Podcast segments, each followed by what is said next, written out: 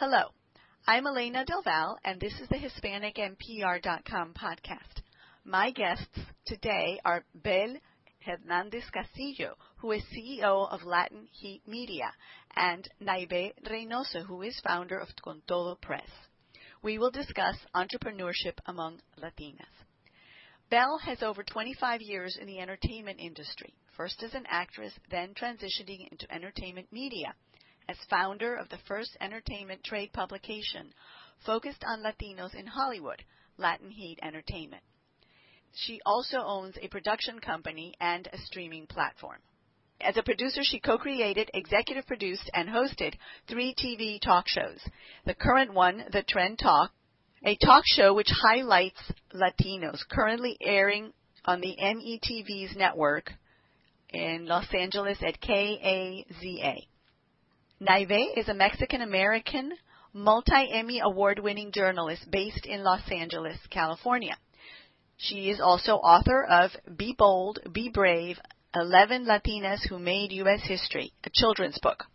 She has worked and contributed to various regional, national, and international networks, including KTLA, France 24, Univision, Reelz Channel, CNN en Espanol, the Biography Channel, Fox News Latino, Larry King's ORA TV, and filled in as a co-host on ABC's The View.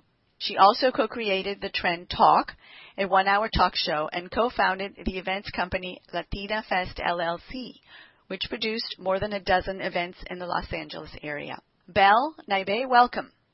Thank you. Thank you for having us, Elena. Let's start with something so basic we all think we know the answer, but increasingly there is no agreement, there's confusion, there are differences of opinion. What do we mean? There are all these terms out there. There's Latinos, there's Latins, there's Latinx, there's Hispanic.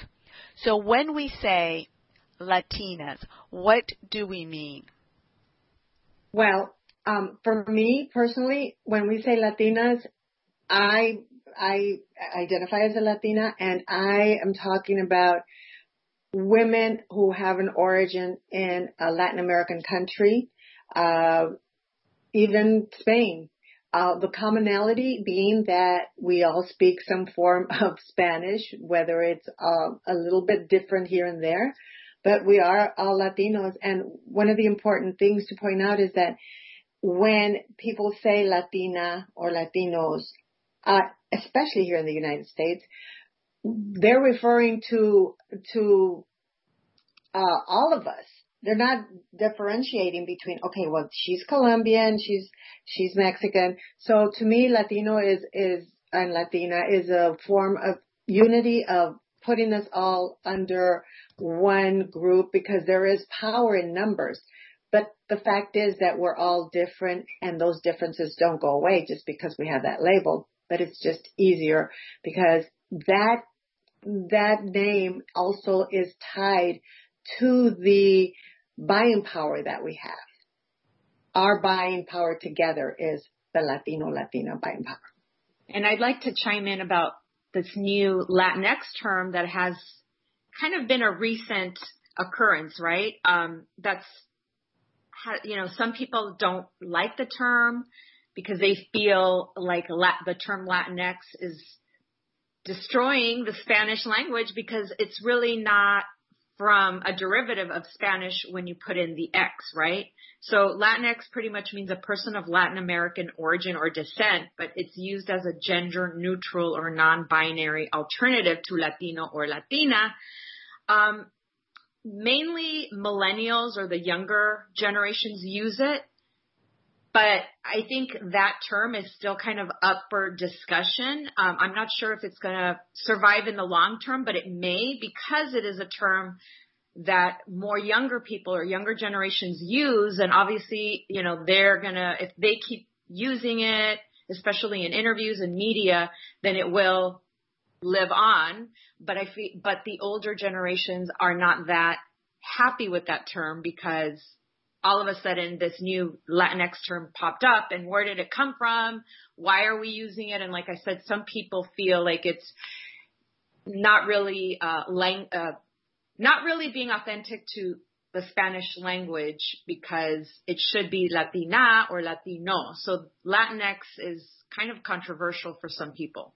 Yeah, I just found a an article published by P- the Pew Center, mm-hmm. the Pew Research Center, and from August of this year, August 11th, and they echo what you're saying, Naibe, which is essentially that um, first of all, many Latinos have not heard the term. Only 3%, according to this research, are using it, even though one in four Hispanics are aware that it exists. So obviously there is some resistance, and I have heard from other people before, well, why do you need the X? Latin by itself is gender neutral. Mm-hmm. Essentially, if I understand correctly, Bel, you're saying that you think that uniting concept is a cultural background and language, but there are a lot of Hispanics in the U.S. who are second or even third generation who don't speak Spanish, right? So do you think they're part of that culture as well? Definitely.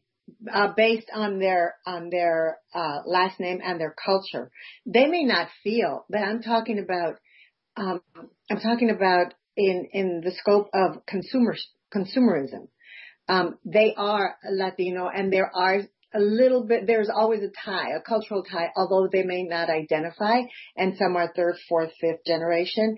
And I find though that Latinos, when they're younger, um, they kind of like separate because they want to be who they are and true to who, how they came up. But towards the end, not towards the end, towards middle age, people start thinking, okay, well, I'm Latino. I'm, I'm Garcia. Well, where's my family from? Especially nowadays when people are all into finding out their heritage and their legacy. So they always end up identifying with that, whether, you know, it's later in life or, or not. But that, that is how the world sees us. You know, um, the world sees us as uh, Latinos all under one umbrella. And for now, I feel as far as consumerism, it's good because we have that buying power. And yes, even people who don't consider themselves Latinos, they grew up on, you know, Mexican food and they like Mexican food. So it, it does kind of factor into that. And, you know, as the world is, I'll go even further, I'll go international. Everyone thinks that Latinos are Mexicans because that's what they see in the movies. That's what they see on television. And the writers, they write about Mexicans mostly because we are about 66% of the U.S. population. So when we start dicing ourselves up into like, okay, well, I'm Mexican, although you know, this is again for consumerism, not for, you know, personal. Um, then when we start dividing ourselves up, our power is lessened, I think. So, uh, for a consumer uh, purpose, I think Latinos serves as well. Being under the label of Latino or Latina or U.S. Latino or U.S. Latina. And I noticed that you didn't use Hispanic. Some people don't like the term Hispanic and some people don't like the term Latino. So we also have that distinction, right? Yeah, this is Bel again. Yes, uh, I never use Hispanic. I just don't like it. Um, I use Latino, Latina, um, and I don't use Latinx yet, or maybe in the future. But for right now, I just don't don't. I'm not comfortable using it. But we all have to understand that no matter what you call yourself, it's good. Call yourself and identify as you want, as you wish. But remember that everyone has that right. But in the scope of the overall umbrella, we all are a Latino consumer market or a Latinx consumer market, or if you want to call yourself a Hispanic, that's fine. I just choose not to call myself Hispanic. Yes, I would um, echo that as well. That's when sometimes things get even more complicated because there's other categories such as Chicana, Chicano, Mexican American. I refer to myself as Mexican American uh, rather than Latina or Hispanic, just because you know of the distinctions that Bel said regarding everyone thinks that if you're a Latina, you're from Mexico most likely, um, and I wear that flag very proudly So I do call myself Mexican American um, in my bios and you know during interviews, etc. But obviously, Latino is a or Latina is a little bit more encompassing. Um, I do not use Hispanic because I do feel like it is more relating to Spain or Spanish speaking countries. Um, well, obvi- obviously all of Latin America is Spanish speaking except for Brazil. But I just instinctively and intuitively, I relate more to Latina. But like I said, my personal preference is Mexican American. And on that note, my personal preference is Chicana. Now you see why everybody is confused, including people who are not of this right. background or culture. This is Bel. I want to just um, point out something. Americans also, non-Latino, Hispanic Americans also have a whole list of things they call themselves.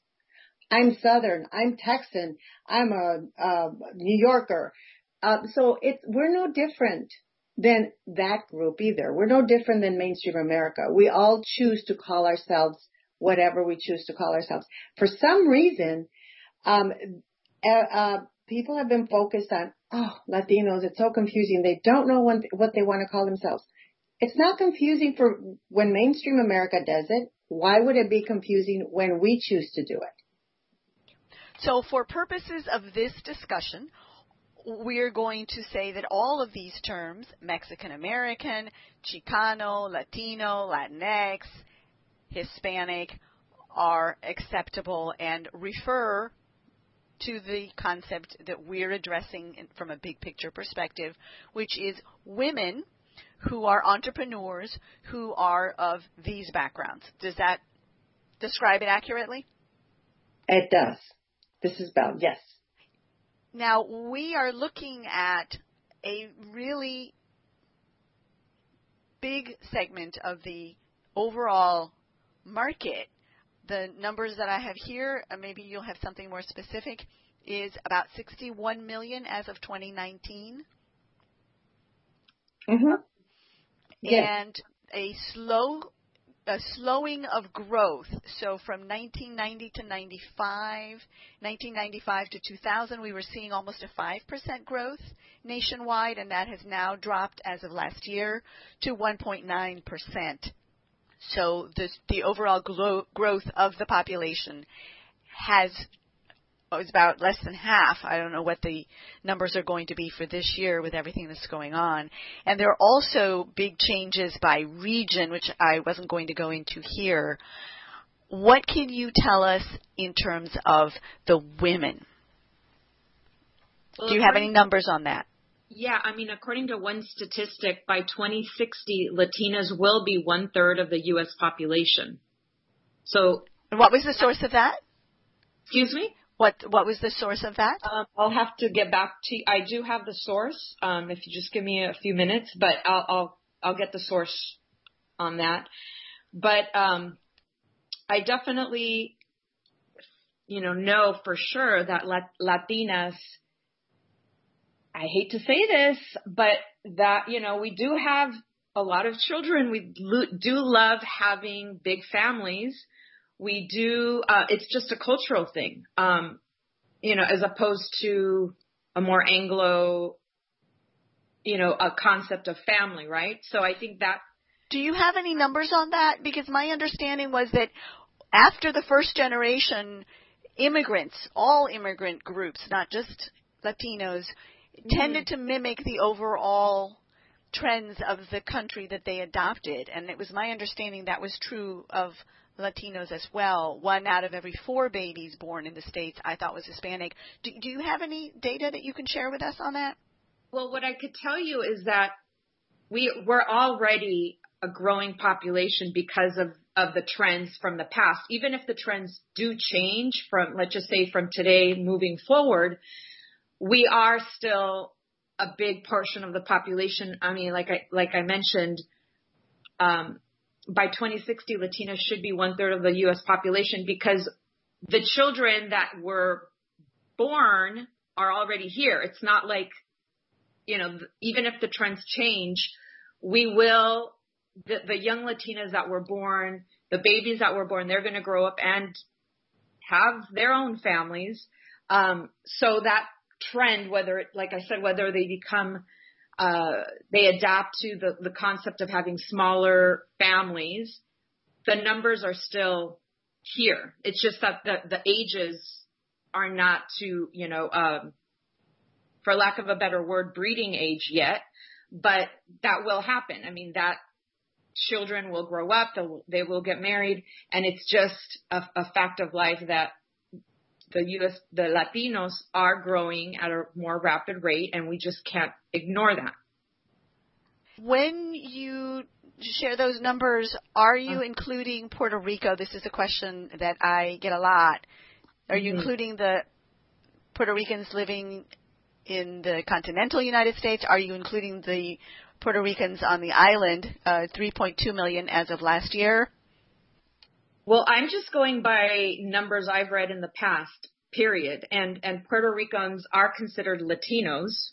And Americans at the same time. Right, and Americans at the same time. So yes, I mean Puerto Ricans for sure are part of our our group. They share our language, they share our culture. Um, whenever there's been issues regarding Latino issues, we have all kind of related to that, the different issues that our communities um, are plagued with or the challenges. So, yeah, I, I don't see a distinction. And, and, going back to the children, according to the Pew uh, Research Center, um, Latinos uh, are in the U.S. are 35 and younger. So, um, like Naibe said, you know, they're still there. There may not be uh, a lot more, like like you stated with the with the research you did for this with the census, that there is now the slowdown of population, but the number of Latinos are 35 million. Uh, that increased over a 20, within the 20% increase over a decade. So they are the largest and the fastest growing uh, population in the U.S., the young Latinos. How many of those 61 million that we were talking about would you say are women? I, I have not come across that specific number. Does either of you have that? Oh, the women population. I mean, I heard it was about 55%. So um, there was more, or I read it was about 55%. So women do account for a little, a little more of that percentage than men. And do you know what percentage of those, that 55%, are among the entrepreneurs that we're talking about today? Well, the La- Latina majority owned businesses uh, back a few years ago, like in 2018, were 1. million. And they were representing 87% of a growth over the, the five years prior to that.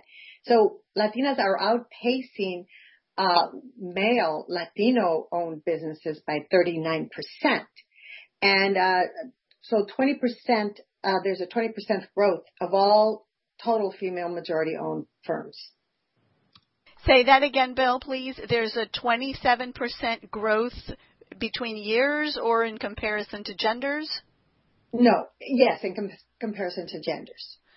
Yes. So there are 27% more women-owned businesses among Latinos no, that's the growth. 27% is the growth. 87% uh, is uh, over five years is the growth of more Latina-owned businesses, and they are outpace the male-owned firms by 39%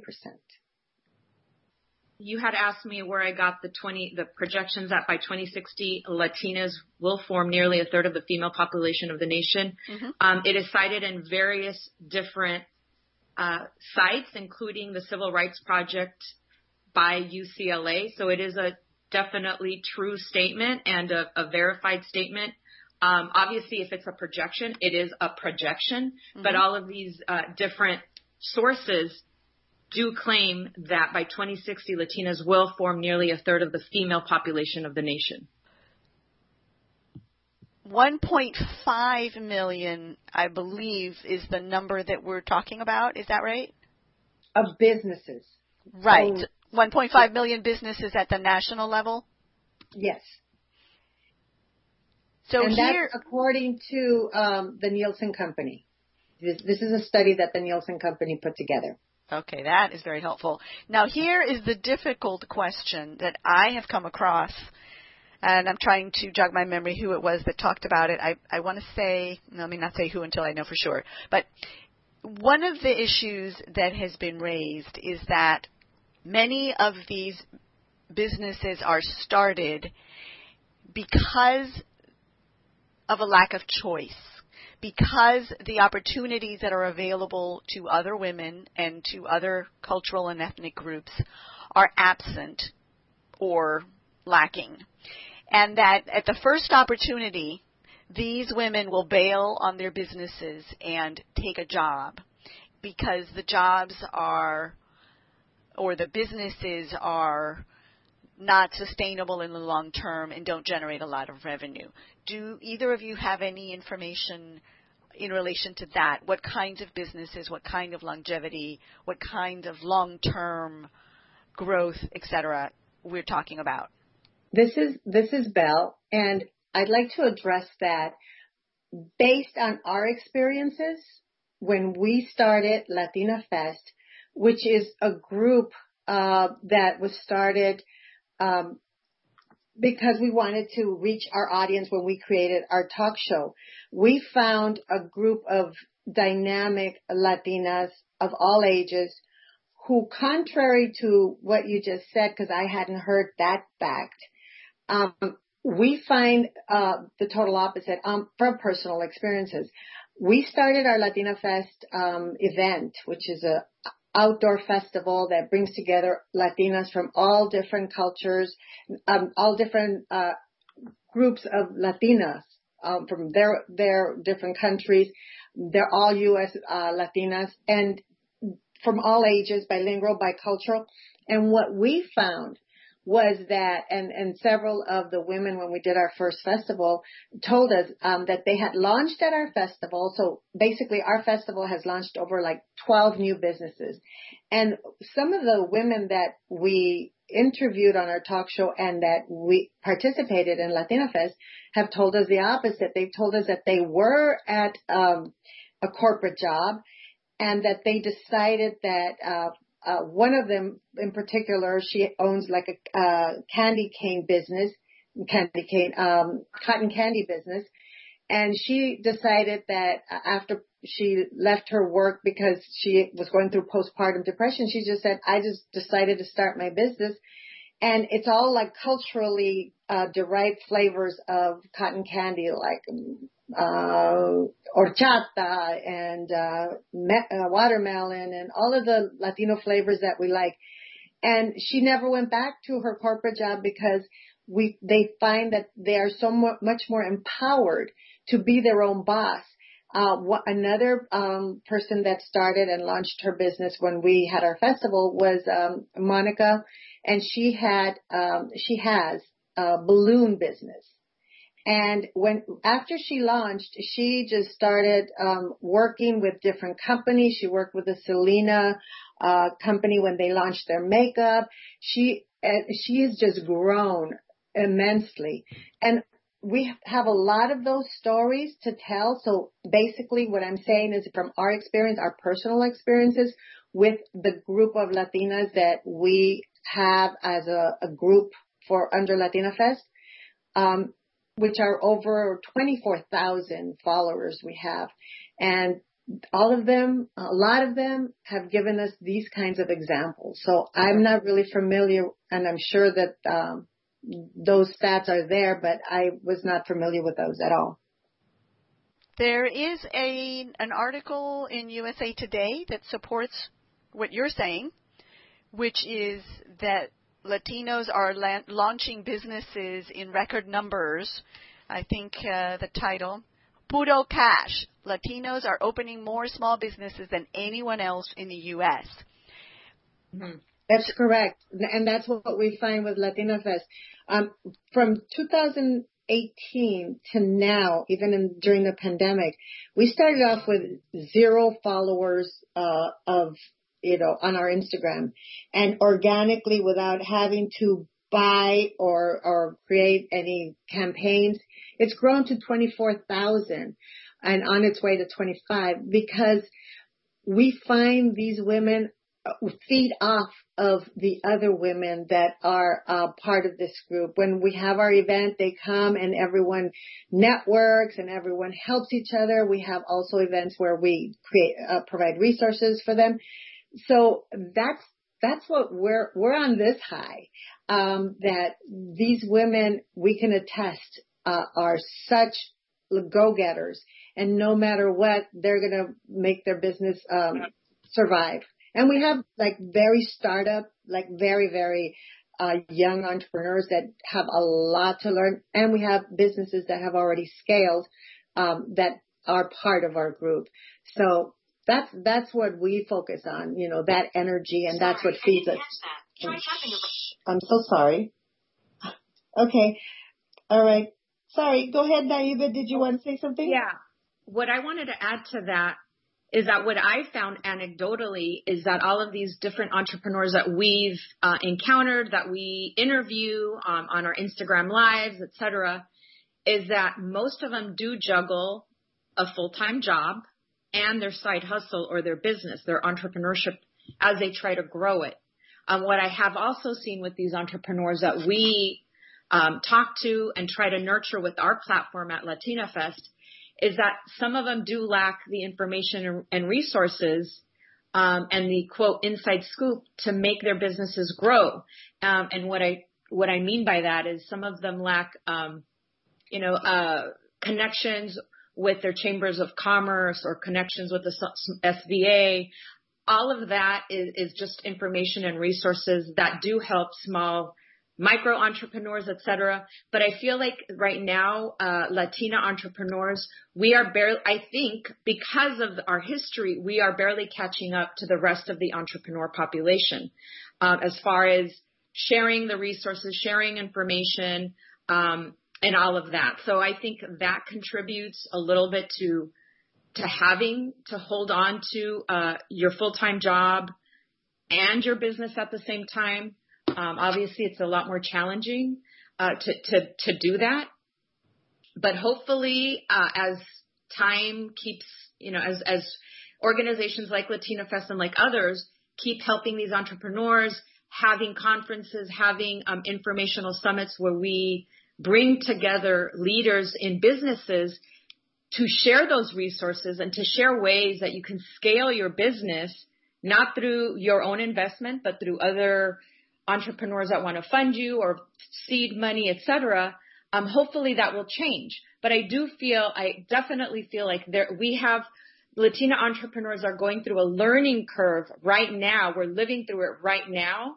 Um, but hopefully that learning curve will end soon so we can catch up as to, to other populations of entrepreneurs so we can um, become 1 million plus businesses. Um, as opposed to small, you know, playing small. But I believe, Mrs. Bell, I believe that it, it, it, that what Naibe says is true, but there are already a lot of Latina business women who are making an impact. So much so that you have the Aspen Institute stating in 2018 that if the Latino community is the nation's economic powerhouse, then Latinas are the engine because today Latinas make up one in five women in the U.S.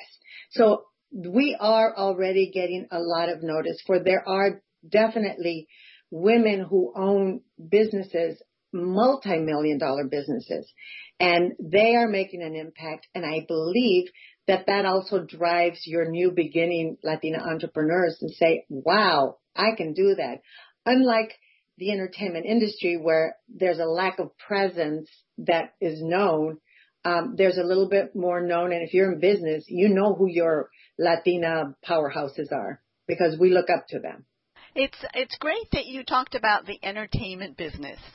Uh, that's something perhaps you know more about being in the entertainment business and out on the West Coast one of the statistics I've seen is that the representation in entertainment, specifically in films and on television, of Latinos is lower than the overall population should merit. Why is that? Men and women. Why don't we see Latinos represented in the country overall very often with so many people who have businesses, with so many people who stand out in their fields and who potentially could be excellent con- contributors. Why is it, and do you have any numbers to share with us? Um, in the entertainment industry, um, the problem is access. Um, there are not many Latino, Latino, Latinas in positions at the networks or the studios that can green light, which means that can say, yes, we're going to fund your TV show. We're going to fund your movie. And when you have people in those positions that don't understand your stories, and I'll, uh, examples are so many of, um, producers who go into a studio and right away they want to change a hero story that is actually based on a Latino or Latina, and this goes for African Americans as well. They go, no, no, but we need to get so and so to play it, and then they they change the role because they don't see Latinos, Latinas as heroes or as uh, successful people. Uh, so that's what needs to change. Um, we just had the Emmy nominations, the primetime Emmy nominations. Um, there was, uh, they announced the nominations and only one on camera. We're talking on camera. There were other people behind the scenes, but on camera, there was only one person nominated for an Emmy, and that was Alexis Bledel. But there were 150 who were eligible to be nominated. And they, those names all went to the Academy of Television Arts and Sciences and the membership decided that only one person was, was, uh, merited being a nominee. When you have shows like Vida, uh, Gentefied, One Day at a Time, and so many other shows where there are now chances for Latino talent to show their their talent to to members of the academy. Yet only one person was uh, nominated, and again, that goes to the lack of understanding who Latinos are. The lack the the membership is uh, predominantly Anglo um, members. There's not enough members uh, uh, that are Latino or people of color that would vote for you for Latinos to get a nod for a nomination even. And this wasn't even for, to give them the um, Emmy. This was just for a nomination. So we have a problem of lack of representation in the, in the power uh, elite that chooses to do the films or the television. What about public television? I, I understand on the private end, sometimes it might be that someone doesn't want to invest in a project that is unfamiliar with a market segment that's unfamiliar. Maybe they think it's risky. Okay, I, I get what you're saying and the representation in those groups that have been around for a long time, similar issues. But public television is supposed to be representative of the overall population. And yet, when we watch programming from public television, it is mostly absent. Well, that's a very good point. Um, I hope that um, PBS um, is listening, or um, because um, they, there is. We don't want to say that there isn't mm, programming on PBS, and there are, and there's groups like the Latino Public Broadcast Organization that was founded by Edward James Olmos and they do a lot of programming and all of that programming shows on PBS. But for some reason, they still kind of re- relegate us to Hispanic month. And that's when you have all of these, um, program, all this Latino themed programming on. Um, but it's not enough. They, they do do, um, uh, a lot of programming, more programming than other entities but it's not enough. We, we represent, you know, 51 million uh, Latinos, and yet we're not represented in that in that in those numbers, you know, per capita. Wait a minute. What happened to the 61 million? Is that not accurate? Oh, I'm sorry. I'm behind 20, 61 million. I'm behind in the times. Yes, that 51 was like, uh, God, about uh, five years ago or something like that. Yes, 61. And is there an assumption? I, I hear a lot of people tell me that Latinos only watch television in Spanish or media, only consume media in Spanish. And yet the numbers tell us another story. Most Latinos in the U.S. are English dominant, bilingual, with a small number, relatively speaking, that's Spanish dominant. Why would we assume that they're only consuming media in Spanish? Can, can you tell us a little bit about that? Oh, I, uh, David, if you want to address it, I have a very long story about that, and I can cut it down to like a uh, couple of sentences. But go ahead, Naibe, you can address that first. Yeah, sure. So, I mean, obviously, I've been a journalist for over 25 years, and I've worked in both Spanish, such as Univision and Telemundo outlets, and English, um, including uh, KTLA, for example, Reelz Channel, France, uh, France 24. Larry King's Ora TV. I think there's this uh, stereotype and assumption with Latino consumers that um, though the 60 million that we're referring to right now, that just because we're under the Latino or Hispanic umbrella, we're automatically going to gravitate towards Spanish language. When in fact, my observation is that, and from what I've experienced throughout my 25 years of, of working for television stations is that mostly the grandmas, the moms um, that are first are that are immigrants are the ones that watch Spanish language television. But even moms such as my my mom came to this country as an immigrant. She actually watches English news. CNN, for example, is one of her favorites. So I think I think uh, there's there's this problem that we are kind of put into this blanket where organizations don't study the nuances of what Hispanics are and what our our um, what our tastes are. They just make assumptions. Um, so as I mentioned, a lot of first generation we do want to assimilate because we are Americans and Latinos at the same time. We're Latino Americans. So we do gravitate towards English language viewing or TV shows because we are Americans, um, despite or what other people think that we're just automatically going to want to watch Univision or Telemundo. Uh, so that's my personal experience, and I could tell you that I've I've actually been hired at different TV stations throughout my life because those English language TV stations wanted to start a Spanish arm, assuming that they were going to capture the 60 million Hispanics, regardless of what the nuances of those 60 million are, regardless if they're uh, first generation or recent immigrants. They just assume, wow, there's 60 million Hispanics. Let's capture them by creating a Spanish arm. That this has happened to me twice in two different stations where I was hired to anchor this Spanish version of this English, uh, you know, show or news program, and it failed. It failed because the audience was just was just not there. Um, so that is my personal experience, and um, we as Hispanics, as Latinos, we are so diverse in our choices, in our taste.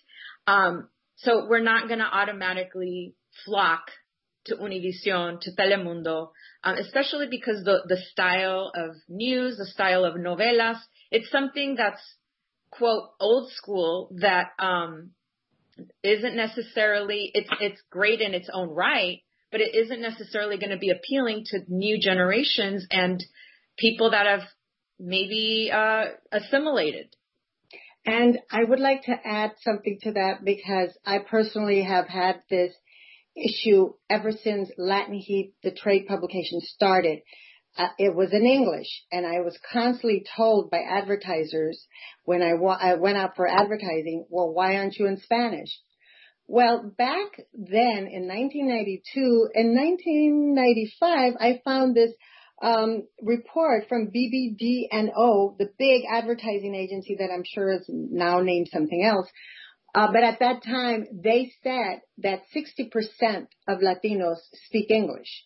And that's always been the case. And what, what I found throughout the years, because I followed this and I keep following this uh, language issue, is that the uh, advertising agencies that were um, at that time in the 90s, started in the 80s, 90s, and into the 2000s, they were there to service a community, and they were pushing the issue that Latinos watch Spanish television only. Um, their big client was Univision. And so there was a lot of us in the entertainment industry who wanted to make television shows in English, who had publications in English, who were basically being kicked to the side because the advertising agencies had sold corporate America the bill of goods that we only uh, we only watch English uh, Spanish language uh, television. And and so that's been something that has been um, disproved.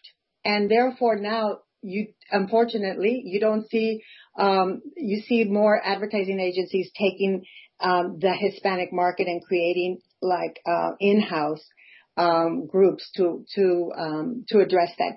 But yes, it was the advertising agencies that were selling that and were pushing that within um, the um, advertising world, and that's not so. And now you see more of reflection, and now you see more English language Latino themed television shows on your uh, ABCs, on your broadcast networks, and cable. You also see Spanish. It's not to say that the Spanish market doesn't exist, but what was happening is that the majority of U.S. Latinos, we speak maybe two languages, English and Spanish, but like, like me, there's a lot of us who prefer to watch English because we like the programming better. But you know, the telenovelas always draw. So that's not to disdain them or to say that that's not valid. But there was a major struggle with English language. And now I think that's been resolved and we can go forth and because we all want to be on ABC. We all want to be on Netflix. Everybody's on Netflix. We all want to be there, um, and not just be relegated to, you know, two networks. So that, that's my take. And I'm, I'm so happy that, that finally, uh, a lot of people and marketers realize that English is English language uh, programming for Latinos is very important. And there's two different issues here. One is language, which we've just discussed, and the other one is the content itself. There's also the assumption that Latinos only watch programs that are about Latinos or that are Latino themed. And of course, Latinos are diverse, as you have both said, and have diverse tastes. So people want to watch things that are Latino and that relate to their culture, as you have said, but also they want other topics, right? Well, you know, Latinos are, are the number one film going audience. That should tell you that we want to see the big blockbusters. They're the ones that buy the most tickets. Um, on television, I think we're second, uh, I think after African Americans. Uh, but we watch all the different shows that we like. But there's a lot of us, like myself, that I love to see Latino themed shows because they reflect my life. When I was growing up, I didn't see that. So you have shows like Gentefied, which is about Boyle Heights where I grew up. Of course I'm going to love it. I'm going to watch it. You have shows like Vida. These are all Latino themed, but they are all good. They are all good. And so we will watch programming that is good. Naibe, tell us a little bit about books and writing. You started, you founded your own publishing company and you wrote your first book for children.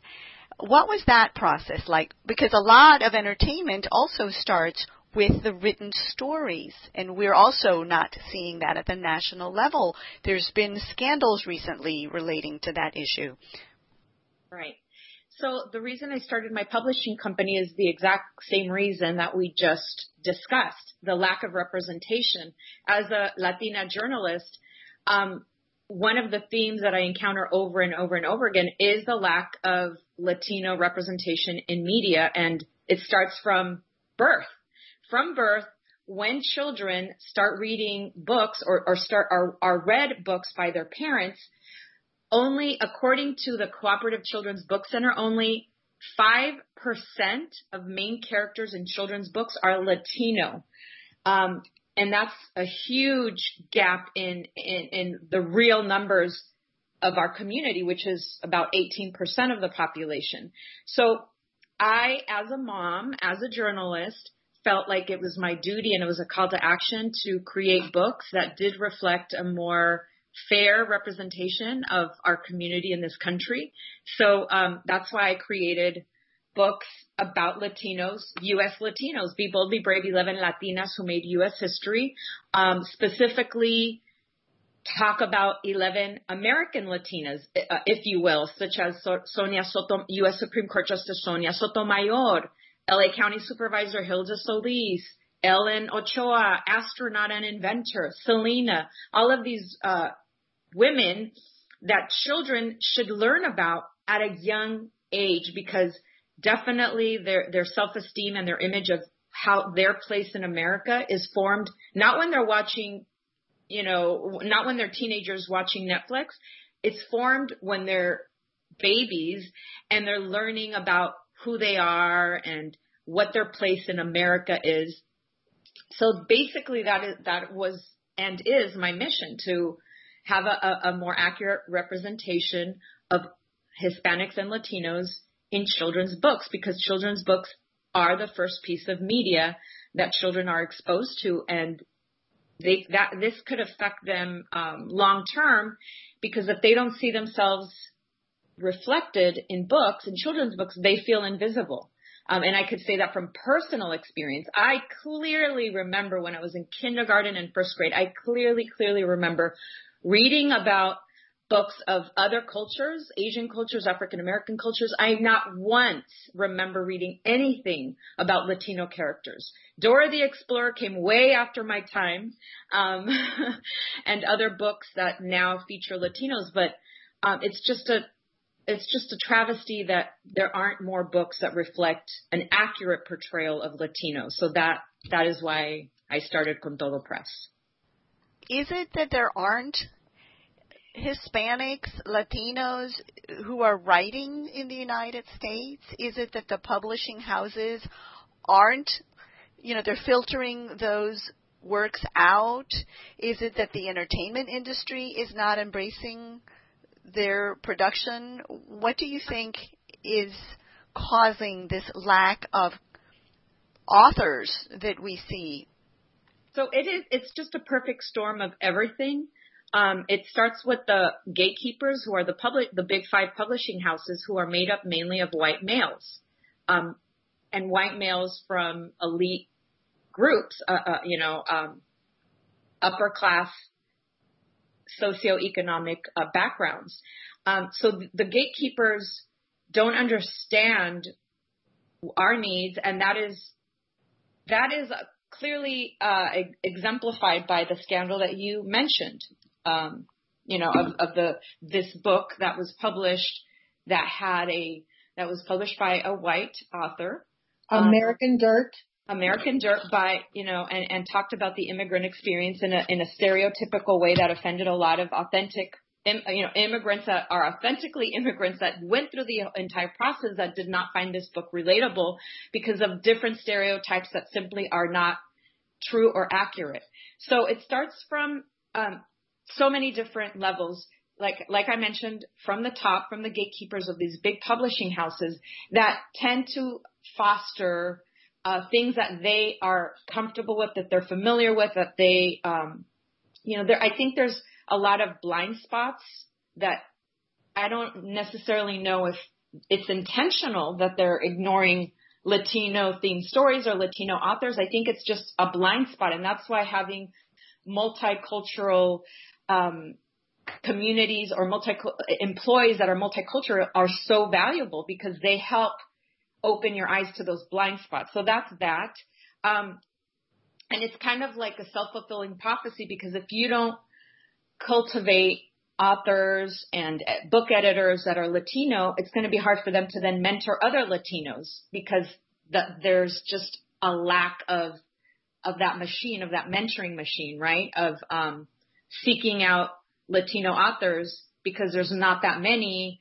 So the more Latino authors there are, the more Latino book editors, the the, the more we're going to have mentors or at least role models to to follow. And so that's one that's one thing. Another thing is I remember listening to a podcast where an author was saying that her children's books were rejected by these big publishing houses because they literally wrote her a letter and they said, "Oh, Latino moms do not read to their children, so we don't want to invest in books that are not going to sell," which is a big fallacy um, because my books have sold really, really well. And most of my customers are Latina moms that do want to read to their children about figures and role models of our community. So that's another thing.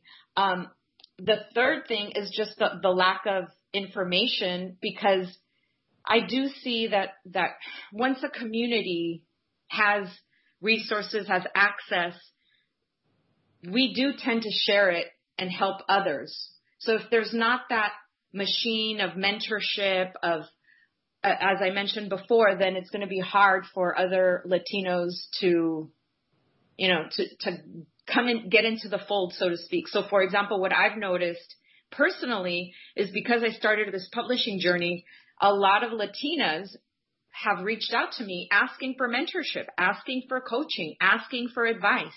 And I have been able to do that for a lot of Latina authors and a, and a few of them have now already self-published their own books. So that hopefully will will keep happening and you know the more Latina authors we have, the more other Latinas will say, well if she could do it, I could do it.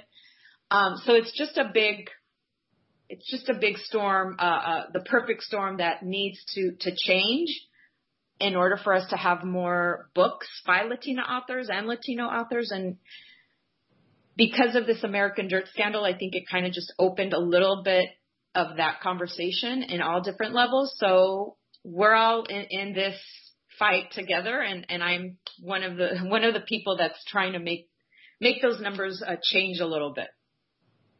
How does that relate to this entrepreneurial spirit that we're discussing today? What is it about women of Latino background, Latina women, Chicano women, Mexican American women, that unites this whole group. We're talking about 55% of a 61 million population. That's a big chunk. And many of them are entrepreneurial. Why do you think that is? What are the commonalities that these women share? Not the things that they are different in, which are many also, but what are the things that you think they have in common that brings forward this large spirit of entrepreneurship? Well, this is Bel, and I feel that it's it's the ability to say I'm in charge and I know I can do it. One of the commonalities is that we, uh, as Latinas, and I know I'm speaking from the Latinos that I know, most of them are go-getters. They're not going to sit around and and wonder when this is going to happen. They take it into their hands and say, "I'm going to do this." And not only that, we have this this spirit of of we we can do it and we're not going to stop and we're not going to quit. We're hard workers. We will take it to the very end and see it through. That's one of the things that I find is that we're hard workers and besides that is that we have now, I feel like we've come into our own because I know I grew up thinking, I can't do that, I can't do this, I can't do that, because I didn't see anyone doing it. But we have come into this period of time where we go, I can do that. I can start a business. I can sell. And you know, as Latinas, we sell. Our our mothers used to sell Avon and Mary Kay because they also had side gigs. So it's kind of it's kind of the same now. They would go to their factory job and then they had their side gig which was selling uh, Avon or whatever. Well, now it's the same thing. Some of us have our side our, our job job and then we start our side hustle, which is our business, and then sometimes we leave our corporate jobs to to focus on our business. And so I think the commonality is that we have permission from ourselves to say, yes, I can do this. We're hard workers and we'll see it through. And the other thing that, that we've found with our Latina Fest is that we all are enthusiastic about this and we share. We share at our festival. There's so many relationships that are made because vendor to vendor, they go and what are you doing? Oh, I can help you do this. I can help you that, do that. And that's one of the things that we personally found when we did our first festival. It was, a, a, you know, we, we expected like 400 people to show up, but 2,000 people showed up. And what happened is that we didn't have enough sponsorship. So uh, a lot of the women, uh, said, Hey, I can do this for you. So let's exchange. And they, they gave us services and then we gave them, uh, you know, in kind. And so we just helped each other. So that's another commonality. We want to help each other grow. Yeah. And I definitely see a, a shift in how we used to see those side hustles that our parents possibly did, um, that Bel was talking about. The, the dad that's a mechanic by day and then during the weekends he sells tacos for birthday parties, right? The mom that juggled being a nanny, um, in essence, starting her own nanny business, right? That is a that is a business. That is a small business. Um, the woman that sells fruit in the corner, that is an entrepreneurial business. And I feel like the conversations that ha- are ha- are that we're having with other Latinas, we're changing the way there there used to be shame in that. There used to be shame in like, oh, Latinas, you know, all we do is our, we're nannies or we sell fruit or we sell oranges, blah blah blah.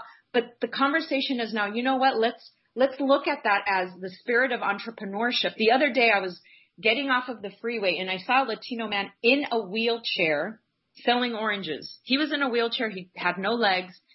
And that entrepreneurial spirit that us immigrants have, I think is translating into seeing that and using that entrepreneurial spirit to think bigger, to think bigger than what our parents or past generations did and say, well, if I had the wherewithal to open a, a fruit cart or a paleta cart, what is the difference between opening another type of business that I'm passionate about, such as a publishing company? It's the same type of, you know, chutzpah or whatever you want to call it that you need. You need that motivation. You need the, to have that dream. You need to get yourself organized. You need to get, you know, your, your little seed money, whether it's $50 or $1,000. So I, I definitely feel hopeful that more and more Latinas are going to have that confidence because the reality is most of our parents were not CEOs of Fortune 500 companies. And that's just the reality, right? So we didn't have those conversations with our parents at the dinner table of interning for a Fortune 500 company, right? And, and for uh, a lot of Latinos haven't been groomed to think that way. But now I do see a change and I do see that we're, we're starting to groom next future generations to think big, to think that way.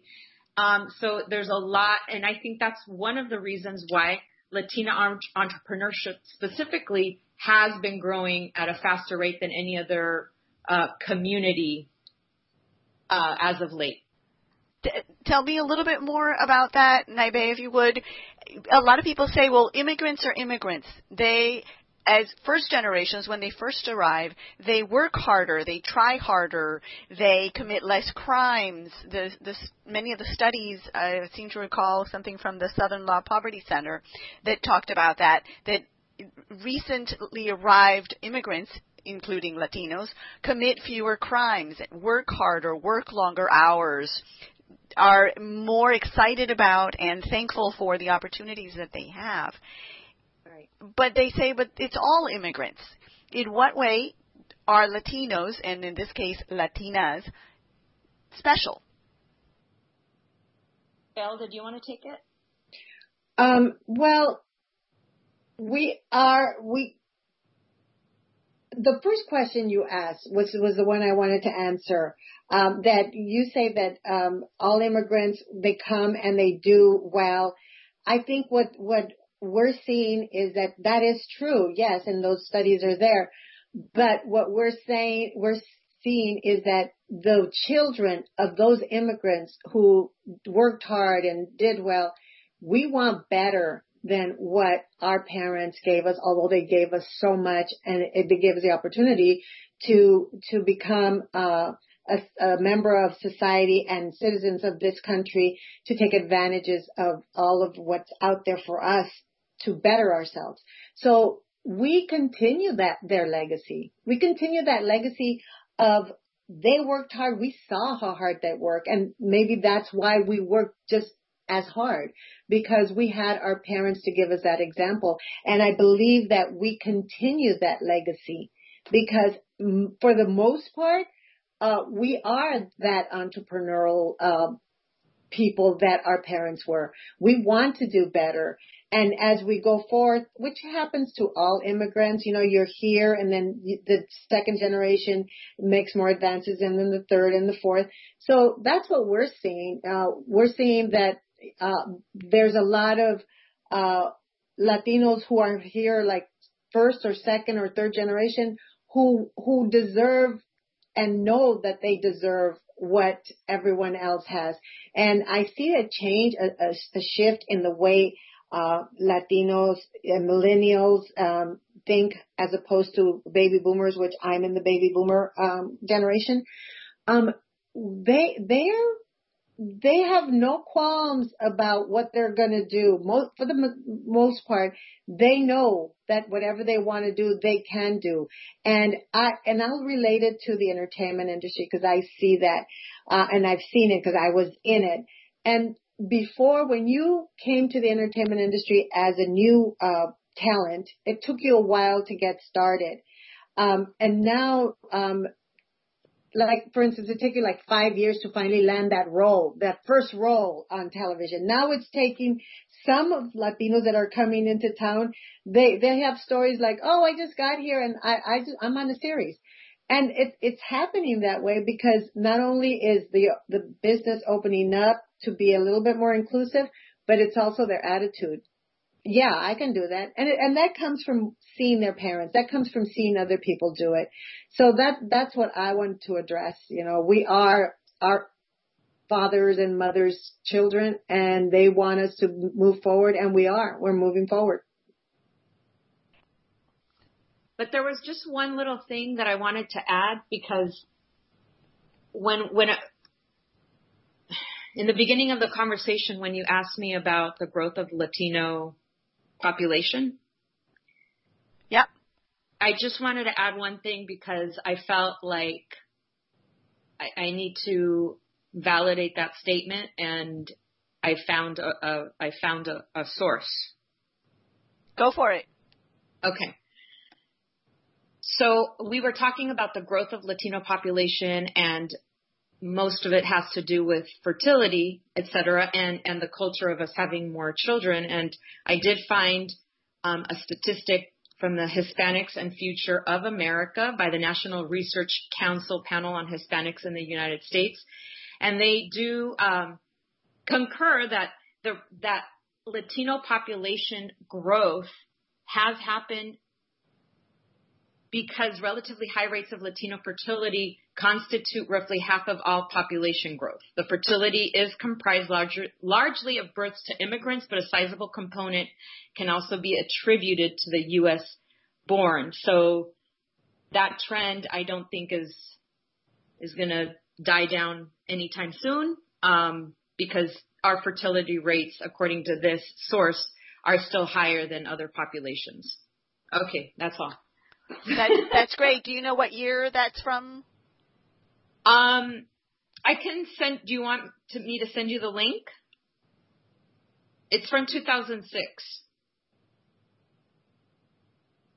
So it's like 15 years ago, or less than that, 14 years ago. So that's about 15 years old in terms of the age of the data, maybe more, because a lot of that data tends to be old when yeah. they get access to it. Mm-hmm. And then the trends do change. I know that there is an event, you have mentioned it a couple of times, the Latina Fest. Uh, if mm-hmm. you would tell us, this is for women entrepreneurs. Is that right? Um, actually, Latina Fest is an organization or a festival that Naibe and I put together uh, because of our talk show. We wanted to expand our audience, so we um, created a day uh, event where uh, Latinas would come and it was for all women of all ages and socioeconomic backgrounds. It was an outdoor festival bringing together entrepreneurs, educators, decision makers, and Latinos from all walks of life who are bilingual, bicultural. So what we found is that we found this dynamic group of Latina business owners. We kind of expanded our Latina Fest brand into a couple of quarterly workshops where we provided resources for their growth, information, and then uh, we were going to have our third annual this year, and the pandemic hit, so we decided to go virtual. And since this one is mostly focused on entrepreneurship, because that is the core of our audience, and so it's called it's called uh, Entrepreneur Fest, presented by Latina Fest, and a documentary called All In, The Fight for Democracy, which will be out in September. Um, and it's about voter suppression. So the issues that uh, Latinas are dealing with are covered under the umbrella of Entrepreneur Fest. There's a lot of Entrepreneur Fest mentoring. There's uh, special guest speakers who are well-known um, uh, entrepreneurs. There's inspirational uh, speeches. There are. We're going to interview the woman from the one of the co-directors of the the documentary. Uh, we're going to interview our vendors who are our the the core of our of our festival. Uh, it's a virtual festival. And yeah, we're very excited. We're going to be covered by ABC7, the local LA affiliate, and we're going to be um, a streamed on their app to over like 6.6 million viewers. Uh, we're going to be on Facebook and YouTube. And Naibe, yeah, what else did I forget? I wanted to add something that Entrepreneur Fest and Latina Fest are examples of how Bel, as an entrepreneur, me as an entrepreneur, we are trying to create platforms for Latinas where they don't exist. Um, Latinas are sorely underrepresented in media especially in mainstream media, meaning English language media. So our platform allows them to have their own platform to speak about their business, to speak about their mission, to speak about, um, you know, their journey as an entrepreneur. And that's important because when they're talking about their mission, they're helping other, you know, an, another 30 or 100 women that are watching them, hearing their stories, relating to them and then and then giving them that confidence to start their own business. So it's kind of like a a machine that is helping to nurture, foster, create more entrepreneurs. Um, for example, in this entrepreneurship that we're having, since we are having ABC7 as our media sponsor, they are doing profiles on ABC7 uh, about two of our entrepreneurs. That's an amazing opportunity um, that these women wouldn't have had access to these Latina entrepreneurs had we not created this festival. Now they're going to be featured on KBC and their story is actually also going to go on to their national uh, show that features different, you know, different people and profiles from around the country. So that is another thing that we're helping to, to create with our festivals. We want to give these women the confidence, the platform to meet other entrepreneurs, to engage with other entrepreneurs and inspire future entrepreneurs. Uh, so is this very specifically for Los Angelinos or is, does this have a broader scope now that it's virtual? It's okay. broader scope because um, we we're going to be on YouTube and Facebook, and anyone in the whole world can watch, and we want them to watch because we want to bring light to the, these Latina entrepreneurs and to these wonderful women who are going to be speaking and to the very important documentary that's going to be uh, coming out. So it is in uh, scope. It's on, um, it's national, and we also have entrepreneurs from New York participating. We have um, uh, uh, what's her name? Um, Nadine Ramos, uh, CEO of Lacio. We also have uh, Natalie Molina Nino, who is, uh, she is the CEO of Brava Investments. She invests in startups. She's going to be part of it. Uh, Nely Galan, who has the Adelante program, which of course mentors women and entrepreneurs. She's going to be on the show. We have a lot of wonderful guests. We also have um, a spoken word um, artist who's going to be talking about immigration. We're also going to deal with the black and um, brown unity that has resulted out of the um, out of what's been happening during the pandemic. Uh, Floyd, yeah. We're also going to have someone from the SBA, Small Business Administration, uh, talking about resources for Latinas and for business owners in general. And that conversation is not going to be region specific. It's, we are very careful when we do these events. We don't, we want to make everyone feel welcome because we have, as Latinas, been marginalized.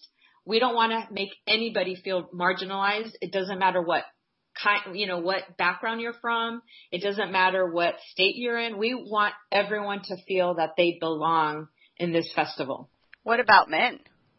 Oh, of course. Yes, definitely. Men are, are allies, right? Um, and I, I have a, a sweet spot for men because I feel like brown men have been victimized a lot and, and sometimes they do get the short end of the stick, um, in different areas because for, you know, societal re- reasons that I don't want to get into.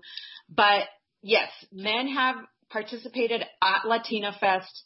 And what I love is when I see men coming to support their wives. There, a lot of Latina entrepreneurs have, bring their husbands as their assistants. And I love seeing that. and so this is going to be virtual. Is there an admission fee, an attendance fee? Can anybody attend? Anybody can attend as long as you have a computer or a phone. Um, you can sign up at Eventbrite at Entrepreneur Fest. Um, there's also our website, latinafest.net. Uh, all the information, all the speaker uh, profiles will be there. All our sponsors will be there. And uh, we're just really excited to have as many people come and meet meet this movement. It's a movement that I'm sure there's other, uh, it's been um, seen in other places, but we know it here at Latina Fest because we just see it. It's a big, big wave that just keeps getting bigger and bigger. And it's a big positive wave. Everyone's on a big high. And we just want to share the spirit of the Latina entrepreneur with you. It's free. It's free for anybody. So sign up at latinafest.net or you can go to our Instagram, latinafest, and you will find the link to sign up for free. So latinafest.net will get you into the event and it is on Saturday the 22nd. Is that right? Yes. And at what time? It's from 11 a.m. to 2 p.m. So uh, make figure out the the Eastern time, but that's Pacific Standard Time. On the 22nd of August, which is a Saturday, from 11 in the morning to 2 in the afternoon Pacific Standard Time. Correct. And they can access the event through Eventbrite, through your website, as well as some social media. I noticed uh, Twitter is not on the list, so it's not available on Twitter. Uh, we we have a Twitter. Uh, it's Latina Fest as well, but Instagram. If you guys are on Instagram, go there. You can go to uh, the sign up sheet from Instagram. Latina Fe- at Latina Fest. Going back to our topic of Latina entrepreneurship, for those listeners who are interested in starting their own business, as you were saying earlier, who have a job and a side gig, for those who already have a business, um, but they want to grow to the next level. Maybe they're interested in financing or angel investors. Maybe they're looking for mentors. Wherever it is that they are in their entrepreneurial journey, what suggestions would you, share with them in terms of resources? Where can they connect with other women entrepreneurs? Do you have any tips or any resources that you could share, ladies? I'd like to just uh, encourage people to check out their local chamber of commerce. Um, also, the SBA, we're learning now with, through this pandemic um, how important it is to have a relationship with these types of organizations. So your SBA, uh, local chamber of commerce, with your bank. When you are thinking of opening a business, um, you know, I, I always say start before you're ready. Have a conversation with the banker. Have a conversation with people, friends and family that may be your seed investors. There's very, very simple things that you can do. And also, we have Google on our side as far as just Google Latina entrepreneur organizations and you'll find organizations such as Latina Fest or others around the country that can be uh, a group that you can learn from, that you can belong to, and you can seek mentors from. And uh, this is about also locally. Um, I'm sure that every city, or they should have, they have groups that uh, are for young entrepreneurs or for you know mid-sized entrepreneurs. Here in LA, we have on um, Entrepreneur Fest, we're going to have uh, Hilda Solis, who is the Los Angeles County Supervisor for District 1. She just opened up a center. It's called the East LA Entrepreneur Center in East LA. So I'm sure that every city, city might have that. And also, um, in the, that's where you start. But when you, when there are resources that we um, can also give, for instance, Natalie Molina Nino, who is the CEO of Brava Investments, she invests in uh, young startups. And she said she's also the author of Leapfrog, which is about uh, entrepreneurship. And she says, I want to, you know, uh, fund your business. So she funds businesses that have already kind of scaled, not really young businesses. So, you know, that's, those are things that we have. Uh, a lot of our, um, people that are going to be on Entrepreneur Fest, those are people that uh, young entrepreneurs should look up and see how they did it. We also have a wonderful message from Nadine Ramos, who is with the Lacio Hair Care Professionals, about how she scales from nothing to a very successful company. So you look around, look around your area and and read, and I'm sure, like Naibe says, Google, and you'll find a lot of Latinas who are doing it. And the best part is that they're willing to help because they know how hard it is and they want to help. Bel, your recommendation is that they seek out other Latinas, is that right? Yes. Other Latinas like Natalie Molina Nino, CEO of Brava Investments, um, and your local um, organizations, maybe that your politicians have already put there in your neighborhood. And those are more personalized um, information. Bel and Naibe, thank you for joining us from Los Angeles, California. Oh, it was a pleasure. It was wonderful to uh, speak with you and speak to your audience. And to our audience, you have been listening to Bel Hernandez Castillo, who is Chief Executive Officer of Latin Heat, Media, and Naibe Reynoso, who is founder of Con Todo Press. To propose a guest for the show, you can email me directly at editor at hispanicmpr.com. That's editor at hispanicmpr.com.